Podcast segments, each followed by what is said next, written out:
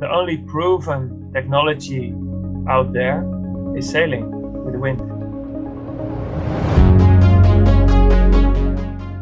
Sustainable transport, what does it look like? Well, yeah, we know that electric cars are getting a lot of attention. We know about bicycles, buses, and trains. But what about shipping? Well, there was a time when all goods were moved across the ocean using nothing but the wind and the hard work of an able crew. This episode, I was joined by Jorn Langelaan, the founder and captain of EcoClipper. EcoClipper are a professional shipping company which will offer emission free transport and travel by making use of engineless sailing ships. Our conversation takes us on a whistle stop tour of the history of shipping, the current state of play, and onto Jorn's vision for a sustainable future for shipping. Fascinating stuff. Let's go. Uh, Jorn, thanks so much for joining me. How are you doing? How's life in the Netherlands at the moment?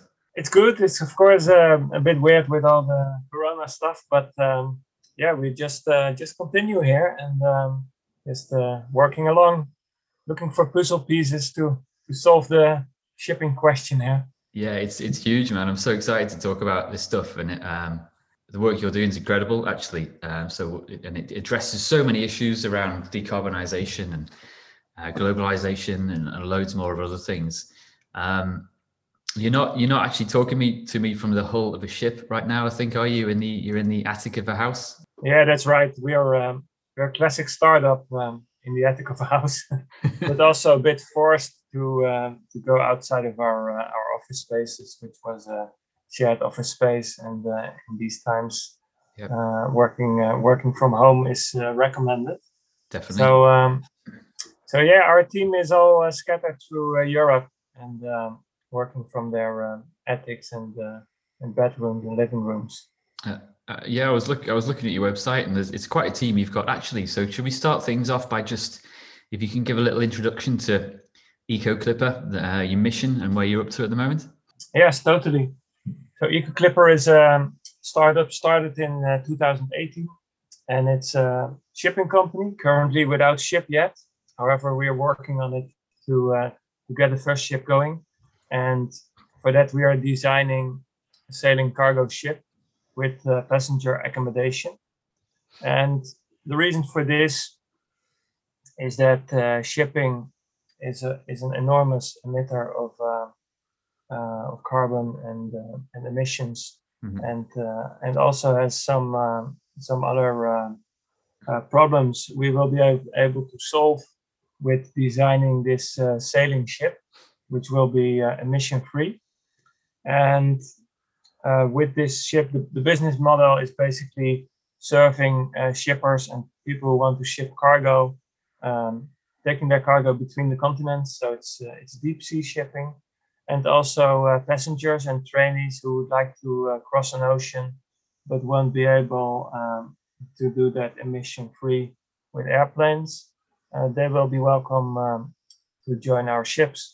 What's a bit of your background then, if we can just dive into that a little bit? Um, I, I, think in some of your notes that you sent to me before, it said something about being a stowaway back in 2000. So, what is is is, is shipping and, and maritime always been in your blood, or you got did you get into it a, a later in, in life? No, it, it's really uh, in my family. Uh, I'm from a family of, uh, of ship owners. To, to, say, my uncle uh, used to own ships, and I would go in the school holidays when from my when I was 12 years old or so. I joined him on his uh, cargo voyages, uh, hauling cargo in the Baltic, and uh, it was like small coastal cargo ships. And yeah, I really got the adventure there of of sailing. Well, this was motoring actually, mm-hmm. but um, and then later on, I joined other ships and uh, and went into sailing ships. Yeah, tried to sail on as many as possible ships to really learn the trade. But um, yeah, sailing on sailing ships uh, this was also commercial sailing ships who were not carrying cargo anymore, but carrying uh, passengers. I always got kind of the idea like, well, wh- where am I? Where are we doing it for? Why aren't we taking cargo?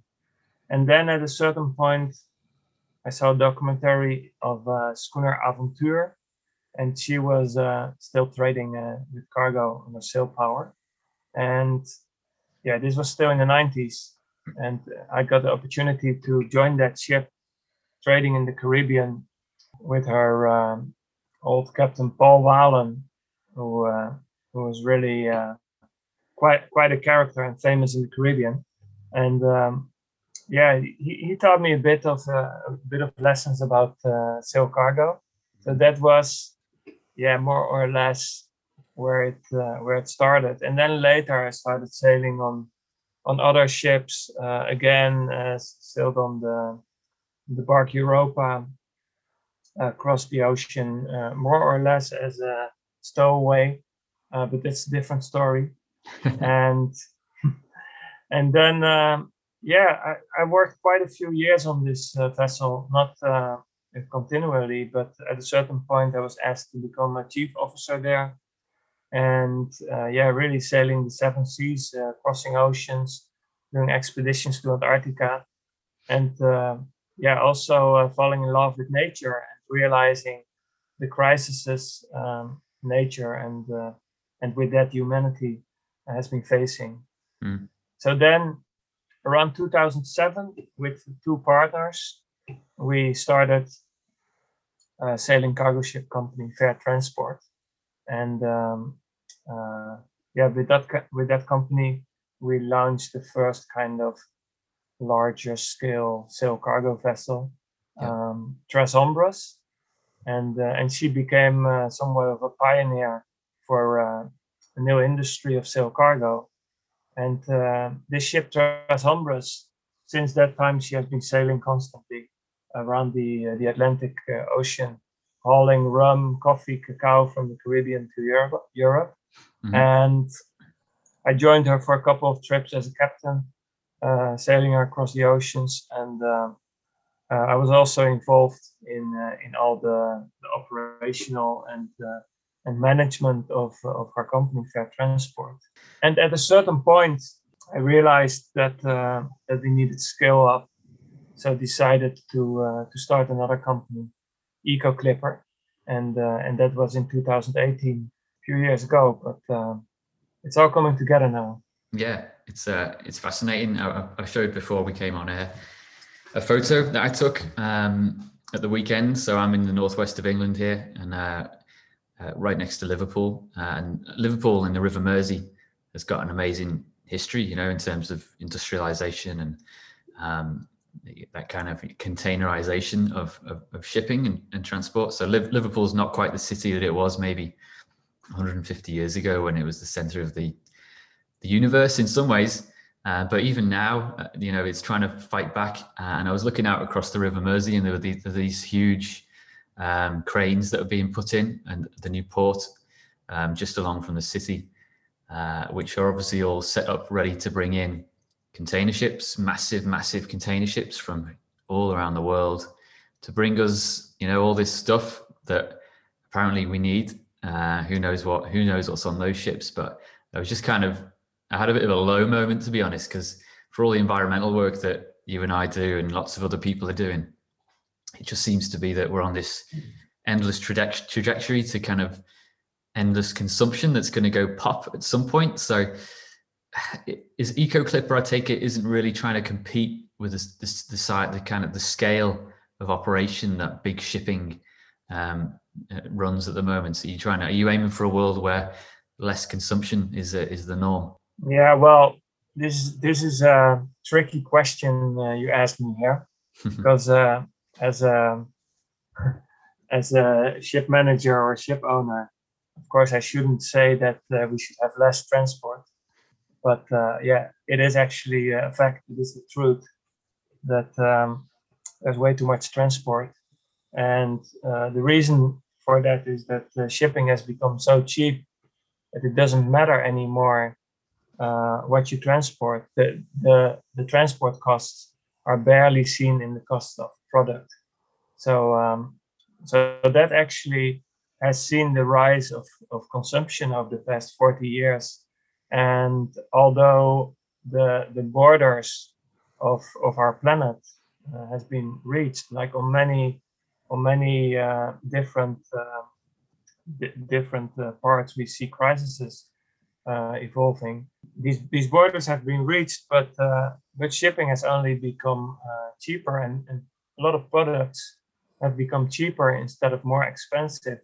What you would would expect when uh, well when you have um, environmental overload. Yeah, it's it's a massive problem. So, what in terms of the industry, shipping, uh, the shipping industry, can you talk much about the plans to decarbonize the current shipping industry? Is it is it even possible, or are there grand plans to kind of get to net zero by 2050? Or is it just kind of we, is everyone waiting to see what what how things pan out? Um, yes, there's definitely um, a goal. So the there is the International Maritime Organization, uh, with its uh, seat in London and uh, representing about, uh, I don't know, 130 or 150 countries of the world. And they put in 2018 uh, the goal to uh, reduce shipping emissions with 50% at least compared to the shipping emissions in 2008, and if possible, more. And yes, this is, of course, a kind of uh, uh, good thing to do. In in the eyes of um, of many ship owners, it's uh, way too radical. But if you look at the at the climate accords, at the at the Paris Climate Accords, actually um, you would need to have a, a goal which is uh, uh, which is twice as uh, strict. Yeah, that's it. I mean, that's what a lot of people fail to understand when they look at kind of climate solutions. and They they kind of they forget that nature is in charge. You know, it's not us that that kind of it's not what we think is is possible. It's what is actually left in terms of energy. So is we'll we'll talk more about wind in a second, get onto that. But is is there a push within the industry to for hydrogen, for electric, for or some kind of hybrid systems? What, what what's going on? What conversations are being had? Yeah, this is this is definitely uh, on top of the list of uh, of all all company um, uh, organizations uh, of all um, of all lobbies of all uh, governments like it's basically sustainability like shipping needs to become sustainable and and yeah it's it, it's a huge thing because it's not so easy um, of course we, we shouldn't forget that ships by itself moving uh, stuff over water by the way of ships. It's the most efficient way of moving uh, products. So uh, this is of course an argument for uh, for ship owners to say like, well, look, look what we are doing already. Mm-hmm. And it is true that uh, that even those huge huge container ships who who burn this uh, this residue of um, fossil fuels, they still um, per ton per mile are way cleaner than than any lorry or even a train. So in that respect, it is quite uh, it is already quite efficient. But uh, but now it is clear that it needs to be way more efficient. Like according to the IMO, fifty percent uh, compared to two thousand eight. But um, but yeah, if you look at uh, at the reality, of course, of nature, it needs to be emission free by 2050 and yeah. uh, well uh, it, it, would be better if it would be earlier and there is quite a quite a lot of uh, engineers trying to solve this uh, this problem and and yeah like you say there is like uh, there is like people looking at biofuels or looking at um, at hydrogen which by the way is just a carrier of energy of course energy need, still needs to come from something. Mm-hmm. Um, and uh, but also looking at nuclear, um, yeah, we, we, know that also has its um, uh, its disadvantages. Um, so yeah, it, it's kind of a puzzle which has not been solved, and ship owners start to become a bit uh, wary about it as well. Like um, they, they have ships sailing, and and they are ordering ships who um, who need to be who need to be operated for 20 or 30 years. That's kind of the, the life cycle of a ship. So if you are a ship owner and you have ships sailing now who are uh, causing all these emissions, you don't really want to uh, to change those ships before they uh, they're at their at their end of lifetime. Yeah. But when you're a ship owner and you want to you want to grow your fleet, you actually need to make a decision now to build emission-free ships because if we are gonna need to be uh, well at least 50% less emissions by 2050, then 2020 is the year uh, where the first ships are being built who will be sailing then. Those so so those ships already should be uh, a lot cleaner. And the only the only proven technology out there is sailing with the wind uh, to uh, to to reach those those kind of emission reductions uh, like I say, there's a there's a, a rich uh, maritime history in my part of the world here in in uh, the northwest of England. So, and there's a, a, prominent shipbuilding shipbuilding yard called Cammell Laird's, which I, well, when I when I used to go to the office, I used to, I cycled past every morning. Uh, massive, massive buildings, you know, and still op- in operation, fixing and building new ships. So, if I went in there and had a, knocked on the door and spoke to some of the executives, and I started to speak to them about wooden ships and sail powered ships. What do you think they would do and what, what would their reaction be do you think that a, a large shipbuilding? Uh, have we lost have we lost the skill to to build wooden ships at scale now or is it still there somewhere? Yeah. Yeah of course uh, m- most shipyards uh, wouldn't be able to build wooden ships. It can be learned quite quick but um, uh, but yeah those those shipyards they are specialized in steel ships. And for that reason as well, EcoClipper, uh, uh, the, the mill design will be steel. But if we look, of course, in the future, and we really look at, um, uh, yeah, thinking innovative, then also uh, we need, need to look at uh, materials who are emission free, and it is um, it is way easier to uh, to grow wood emission free than to than to, to forge steel emission free. So uh, yeah, for that reason, of course, uh, in the future, the, the only uh, real sustainable uh, shipping would come from wooden ships. Although probably the the managers you, you would meet uh, on, on the work floor or, or on the boardroom, that they would have a hard time um, grasping that reality. Well, I'll, I'll next time I'm down there, I'll go in and I'll uh, have a chat with them and see, and see what the reaction is. Um, hope they don't throw you out. I know. So yeah, get out, get back on your bike Ed, and get lost. So tell us a bit more about the, the design of a clipper ship. What makes it kind of unique, and what why why are you focused on on clippers? Yeah. So um, so of course there is uh, there's many ways of um, uh, of, of running a sail cargo company. There's many different uh, business models with the Eco Clipper, we made the choice to um, to carry cargo, to uh, transport passengers and trainees. So for that reason, we looked at a at a design a vessel which would would be able to uh, to carry sufficient cargo. So meaning we had to look at um, at at um, basically cargo ships and not yachts. There's a lot of innovation in the yachting world to make faster ships. Mm-hmm. But um, uh, often uh, those ships are also uh, faster, or their designs are based on having uh, lightweight ships. So we, we made the, cho- the choice to do to not do that. Uh, also, we are we will be uh, needing ships who are quite comfortable in a way because people will be for extended times on board and, and would want to have uh, a good experience of it. So, uh, so the, these ships will be quite uh, seaworthy, and clipper ships, uh, yeah, are the, the proven uh, design. It's not all um, it's it's not all historical uh, technology or so.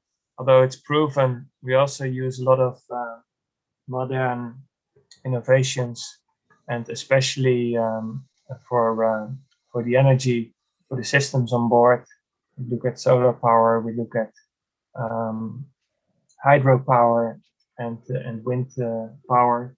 Mm-hmm. We also look at biodigesters to, uh, uh, to to run the galley. Um, so so there's a lot of different um, innovations going in these uh, clipper ships, but uh, but the rigging, the square rigged rigging, is still um, uh, yeah, it, it it can be uh, quite quite good compared to uh, to kind of the, the height of the of the age of uh, clipper ships, like uh, like a seaman who would have sailed the Cutty Sark in the 19th century mm-hmm. would actually uh, find its way on uh, on on the on the pin rail or the lines of the Eco Clipper quite well. There wouldn't be so much difference, and the reason is that actually this sailing technology they used on these um, on these big uh, sailing cargo ships was was already quite advanced and had the development of hundreds or thousands thousands of years uh, behind it. So um, so so that technology was uh, was was quite uh, quite useful. So why reinvent the wheel? We decided to, to take that technology uh, along. Of mm-hmm. course, it it would have been possible to also operate all those sails um, automatically, or or that is uh, hydraulically or electrical, yep. which would uh, which would require extra energy. So one would need to somehow source that. Uh, we decided not not to go that road for two reasons. It's just very hard to get energy at sea sustainably. So the energy we will be able to get, we, we rather use it for like the kind of the hotel stuff on board. Yeah. Like for heating, for uh, showering, for cooking. Charging, yeah, uh, charging Nintendos and stuff like that. stuff like that, of course. yeah. And then um, the other reason is that with a large crew on board and with trainees who want to learn how to uh, how to sail these uh, sailing ships, it's just very nice to be able to have a bit of manual labor and um, and, put some adventure in there. Mm. Like these sailors, they won't have to go to the sports school anymore, so they will have a very uh, very satisfying uh, crossing, uh, climbing climbing around and, and falling on lines. And uh, so, so, instead of being with 60 people on board looking at one guy pushing a button, there will be like 60 people on board working together to cross an ocean. I was going to say, so how, yeah, in terms of the, the amount of crew needed for a ship, how does it compare to a, a, a, ship powered from fossil fuels to compared to a, a wind powered? I would have thought you needed more people on a uh, to, to man all the rigs and the sails, but is it is that yeah. the case or? Yeah, so the the Eco Clipper design will be a ship of uh, 500 tons, which is a very very small compared to uh, to, to any of the of the current uh, um, motor cargo vessels, and we'll have about 12 professional crew members on board, accommodation for 12 passengers, and for 36 trainees. So all told, 60 people on board. That is uh, quite a lot more than uh, than you would have on a motor ship. But it doesn't matter because um, actually the, the, passengers and the trainees generate revenue for the ship. And uh, yeah, the 12 crew members, they um, they can uh, can run the ship actually uh, pretty good by themselves as well. I wouldn't deny that uh, it is cheaper to to use uh, motor ships. Not not so much because uh, sailing is so expensive, but because of the economies of scale. Mm. So um, yeah, the larger the ship, uh, well, the, the more the overhead is divided over a larger amount of cargo, so the freight costs can can go down. And yeah, these sailing ships, we, we are a startup, so we uh, we decided to kind of start small as well and uh, the design eco clipper it's 500 ton or actually um, just below 500 gross tonnage and that's um, that's an, uh, an, an advantage for regulations compared to ship which is slightly over 500 tons. Okay. So that, that's just um, yeah a financial reason. But uh, but also the reason is that um, to start uh, to to really start uh, running these ships, uh, well, we, we, need to grow as a company, and in the future, it might be possible to uh, to launch larger uh, sailing cargo ships. but this is already this this eco clipper design is already about uh, 10 times larger than uh, than some of the current sail cargo ships in operation. In terms of the goods that you might be transporting uh, or you you have transported what what kind of stuff are you looking at? Because I, I, take it i mean part of the the rise of container ships and the dominance uh, is that they are the containers themselves you know? In fact just out of my window in some in a woodland area behind my house there are a couple of old containers ship containers that are used to store stuff to, to maintain the woods. So i mean these containers are, are everywhere aren't they? So i take it you can't um, you're not set up to, to take those containers. So what what contain- containers do you use instead? Yeah so um, so these ships are basically designed for uh, lcl loads so less than container loads. So that's basically whatever goes into a container, but then loose. So um, so yeah, then the biggest kind of the biggest um, um, container would become the pallet, and uh, and a pallet, uh, yeah, it's just uh, about one or two cubic meters, which can be uh, easily um, uh, grabbed with a with a hoist and crane from the ship. So uh, so it would not be necessary to we use shoreside cranes or so. It can be all uh, loaded and discharged by uh, by its own crew. And um, the advantage of um, of pallets, of course, is that it can still be uh, be further uh, distributed to smaller ships to be uh, sailed upland, or even when when discharging in a in a town or a, or a city close to town or city uh, with um, with cargo bikes. Um, I've seen photos on the website of, of like um, barrels being loaded on as well, and so I assume there's I don't know coffee beans inside those or or or anything else you can you can fit inside.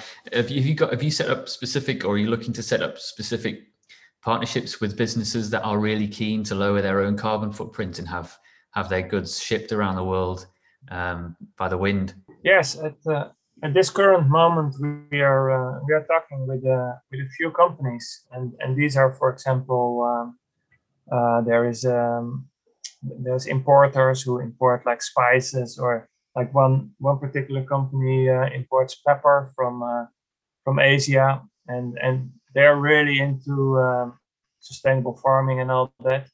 But well, they still need um, uh, container ships to to, to bring it over to Europe, and and they're they are now really looking into using sailing vessels for that.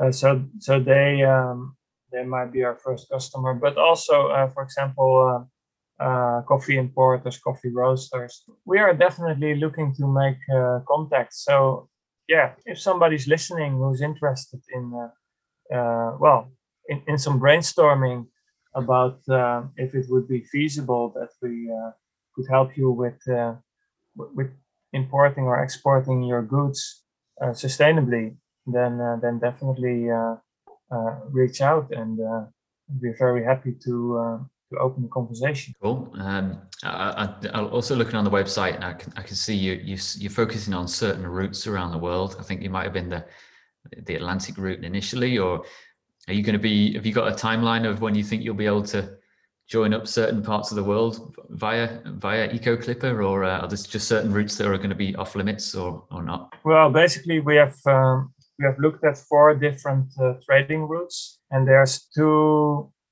two kind of um, um, reasons we, we looked at them, or, or two comparison points.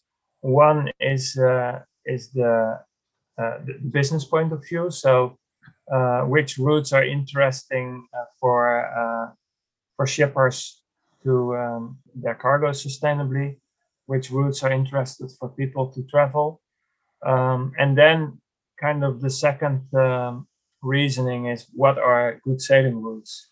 And of course, there is a there's a beautiful um, meteorological system around our world of prevailing winds, uh, which uh, which can be used and which actually um, can make this operation um, trustworthy in a way mm-hmm. compared to uh, fluctuations in, uh, in, in fuel and oil prices. Uh, but um, but that aside, uh, those four routes They are the transatlantic route that uh, so uh, between the UK or Europe and um, and America, Yeah. and then the Trans-Pacific route between America and Asia. Then there is the um, uh, the Eastern route, the Orient route between Asia and Europe, and uh, finally the global route, which is uh, all the way uh, around the world, stopping in uh, well, starting in Europe, stopping in uh, uh, Cape Town, Australia, New Zealand, and around Cape Horn back into the Atlantic. Are they are they routes that that motorized ships take anyway, or does- does motorization just kind of meant that we don't need to worry too much about uh, which which way ships go?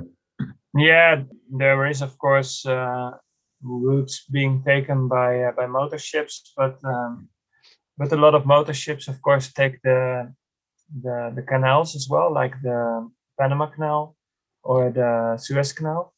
And uh, yeah, we we won't be doing that. We, we will be going around uh, Cape Horn or Cape of Good Hope. So that's slightly different. But apart from that, uh, yes, there is of course a huge uh, huge trade route uh, in the in, uh, transatlantic. There's a huge trade route between Asia and Europe. That is, of course, the biggest um, the biggest route. But those ships who sail from Asia to Europe, they unless they are enormous, they most of the time go through the Suez uh, Canal. Or recently, because of climate change, it has become uh, possible to take the northern route. Yeah. Which is even shorter.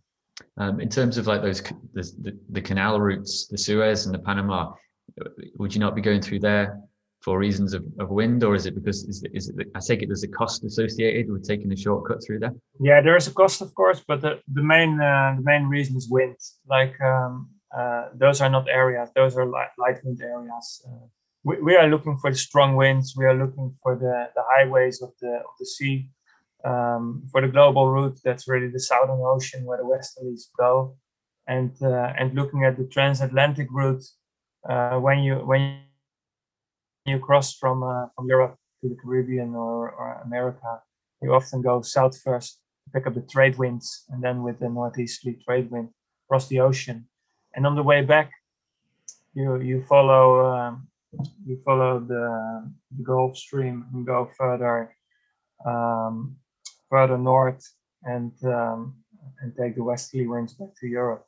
So there's there's these routes uh, we would be uh, using Yeah, well, uh, that's something I can relate to because every every two or three weeks I'll go and I'll use my bike for exercise, and I'll go. There's like a circular route from my house that goes right around the coast, actually, um, and I'll always check the weather forecast to see which way the wind's blowing on a certain part of the route because I just know that if it's against Yeah. me, it's yeah horrendous. it is nice huh? this is nice to think this way So I guess a question from that is, and this is what happens when either the wind's against you or there's no wind. Is, is it just a case of a slight delay, or uh, or or you got yeah you're sailing, you just know what to do, and you can keep going regardless. yeah, sailing uh, sailing downwind, of course, uh, a seagull on a soapbox can do that, but uh, it takes a sailor uh, to beat up into the wind and uh, and a good, uh, well-found vessel. And, and actually, um, these um, these clipper ships, we are designing them with the possibility to also uh, sail quite good uh, against the winds, or well, this, this is called tacking. Of course, you never sail straight into the wind, but uh, Mhm. you go as close as possible. But but that is just occasionally. Most of the time, uh, we we will be um, having the winds in our favor because the routes uh, we take uh, are chosen uh, for that. So uh, so there's always uh, the occasional time that you need some tacking. There's always times that there's no wind, and then uh, yeah, it's time for tea. You might wait a few hours until the wind, wind returns, but um, uh, you always know that the wind will come back. So uh, uh, yeah, um, my personal experience as a master um, commanding uh, Tres Hombres, which is also an engineless um, sailing cargo ship, uh, sailing every year once or twice around the Atlantic Ocean. It's um, you, you can be quite sure on your scheduling, and uh, yeah, if if you plan a little bit um, a, little bit uh, extra days, then most of the time you're right on time. You might sometimes be slightly late or sometimes uh, a bit early. I, I had it once that uh, we had such a fast crossing of the ocean that I had to uh, wait at anchor in uh, in Barbados for about three weeks to uh, to come back to our intended schedule, and that uh, that was not really a problem to be honest. I'll bet. I think there's a joke by Jerry Seinfeld that he makes about sometimes a pilot when you're in a plane will say, "Oh, well, we're going to make up a bit of time in the in the in the, in the air." Um, and the joke is that well, you know, there's no traffic. Just go as fast as you can. How are you going to make up time? But obviously, it's a good tailwind, whether you're in a plane or on a ship or on a bike, can make a big difference. So, um, in, in terms of just transporting goods, I've got a dream in my head. I want to get back to the United States and to Northern America and South America as well at some point in my life. Um, but eco guilt means that I'm not too keen on getting in a, on an aeroplane. Um, so, would you think there will be a chance either with Eco Clipper or with another firm at some point? There'll be a chance where passenger um, numbers by sail uh, across the Atlantic will be will be an option? Yeah, definitely. There is uh, currently already a few uh, companies operating. They mon- they mainly uh, uh, sail from Europe to the Caribbean, not so much uh, to the States. however, with Eco Clipper, we are planning this transatlantic line, which will go um, to the States as well, and and and of course uh, also uh, uh, stop one way or the other way in the Caribbean. So so yes, the answer is yes. Um, it is already possible, but but it needs some searching. But um, but in the future, for sure, with um, with one ship of uh, one eco clipper operating on the transatlantic route, there will be like every four months or so an, an option uh, of crossing the Atlantic with two ships. It will, will be like every two months, and with four ships, it will be every month. And we're of course aiming to have like a weekly schedule or so. So um, uh, so yeah, we well we have some work to do to uh, uh, to finance and, uh, and, and order ships, but um, but yeah, uh, somewhere uh, not not so far from now, it will be definitely possible to to cross easily under sail power. Beautiful. I know um, Greta Thunberg when she, I think two years ago, last year maybe. No, it must have been two years ago. Yeah. She got across yeah. in about a week on a very small, like carbon fiber uh, sailboat. Um, I think it took. I think it took about a week. You might. You'll tell me better. But how, how long would it take to get across on an on an eco clipper? Yeah, it takes sli- slightly longer because these um, the um, yeah the the, the yacht uh, Greta Thunberg took was of course like uh, quite a fast uh, fast vessel, mm. very light and, uh, and, and built for speed. Yeah. Um, I, I won't. Well, actually, clipper ships are also built for speed, but also for carrying cargo. So it will take a bit longer. So uh, possibly like like two or three or maximum four weeks. I mean, I, I love the idea of that because I'm, I'm quite fortunate, I guess, with my work. I can work anywhere my laptop is. Yeah. my wife's a teacher, so she gets long holidays in the summer. So it's a possibility for us, I guess.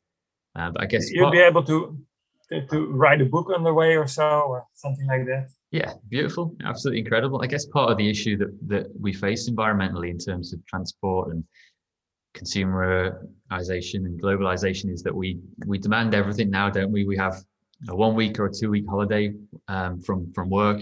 We've got to get to the Mediterranean to Mallorca or to Italy, you know, we've got to get there today so we can have a week by the pool and then we've got to get home and back to work. So that kind of, we need to kind of break that cycle of speed and, uh, and pressure on, on, on the system, don't we? Yeah, definitely. And it, it might become easier with more and more people realizing that it's possible to, uh, to work from a distance.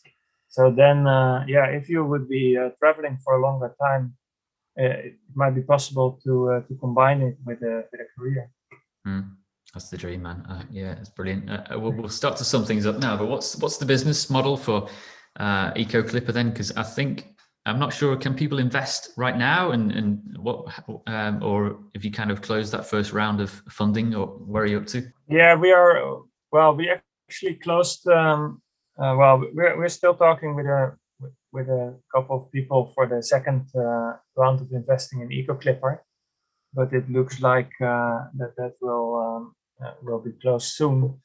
And and then the next uh, possibility of, of joining and, and investing in in this venture will be investing in the first ship, the first ship entity, and um, yeah, people are really interested. Um, there's a little bit of information in, on our website, ecoclipper.org, and uh, so so you can kind of uh, have a look there. Mm-hmm. And but um, but coming up the, the coming uh, few months, there will be uh, definitely uh, uh, more over social media or or other media, more information coming out for the opportunities of investing in um, in this new this new great industry. Yeah, well, hopefully a, a, a, a, switch will flip as well in terms of, I don't know, government investment in this kind of thing. Because I think we just saw, I just saw a news story in the UK yesterday about, you know, the, the government are really keen to get the business back to normal, and they get they're thinking of slashing passenger duty for um, air travel in the UK, which is obviously something that as an environmentalist like is just the most ridiculous decision in the universe. So you just wonder why can't we can't we start to redirect all that money into businesses like yours and others. Um, so is, is there any sense from a kind of government scale operation that that there might be some you know light at the end of the tunnel and some funding for you? Uh, for uh, for us personally uh, yes I, I, think so. I think um, uh, well we, we have been um, we have been in contact with uh, with government agencies, and uh, and there's definitely growing interest there as well. So uh, so yes, but but of course on the grand scale of things, um, yeah, it, it, could be more. Like um, like for example, there is still uh, uh, shipyards around around the country, or, or, maybe also in the UK, who are struggling for work, and this might actually be great if the if the government would would help uh, give like a premium to shipyards uh, building uh, sail cargo vessels. That that would be a great incentive, I think, to um, to move this transition forward. All right, I'm going to send this interview to my uh, local MPs and members of Parliament and councillors to see if we can get something going, because uh, it just it makes so much sense, right? It's uh, it's, yeah. it's that like it's that kind, I love that idea of like going back to the future. People are so keen to think of really, really complicated solutions when the answer is right underneath our noses all the time, isn't it? Yeah, yeah, it's totally. It's uh, yeah, and especially, of course, now we have been talking a bit, a bit about the the business things, about more or less the science behind it.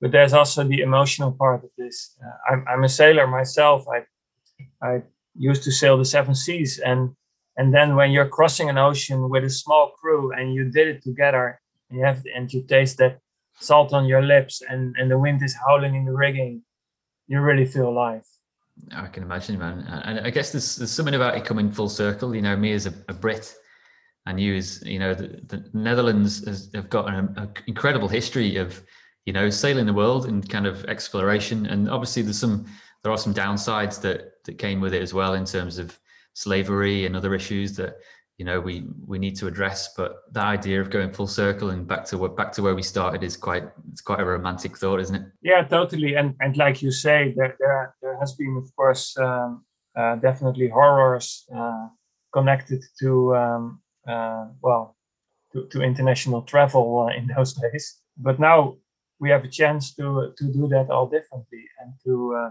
to really look at uh, creating an industry which is transparent, which is social, which is environmentally conscious, and uh, and that's really um, where we have to strive for. Beautiful. All right, uh, Jona, I'll, I'll leave it there. But thanks so much for your time, mate. I really appreciate it. Thank you very much, uh, Edward. Ahoy. Ahoy indeed. Wow, fantastic. What an amazing conversation with you on that. Really appreciate your time, mate. Um, yeah, do check out the website. They're on social media a lot as well. So subscribe, sign up, follow them. Amazing work. And yeah, like I say, we just need to go back to the future with some of this stuff. You know, maybe forget some of the crazy, outlandish, high tech solutions and just work with what nature has provided us with. Uh, I hope you enjoyed that show. Please do check out the website rethinknow.uk for all previous episodes and for uh, news about what else we're up to. If you'd like to suggest some episodes for the show or get in touch or make some suggestions, please do drop us a line. And yeah, until next time, fair winds.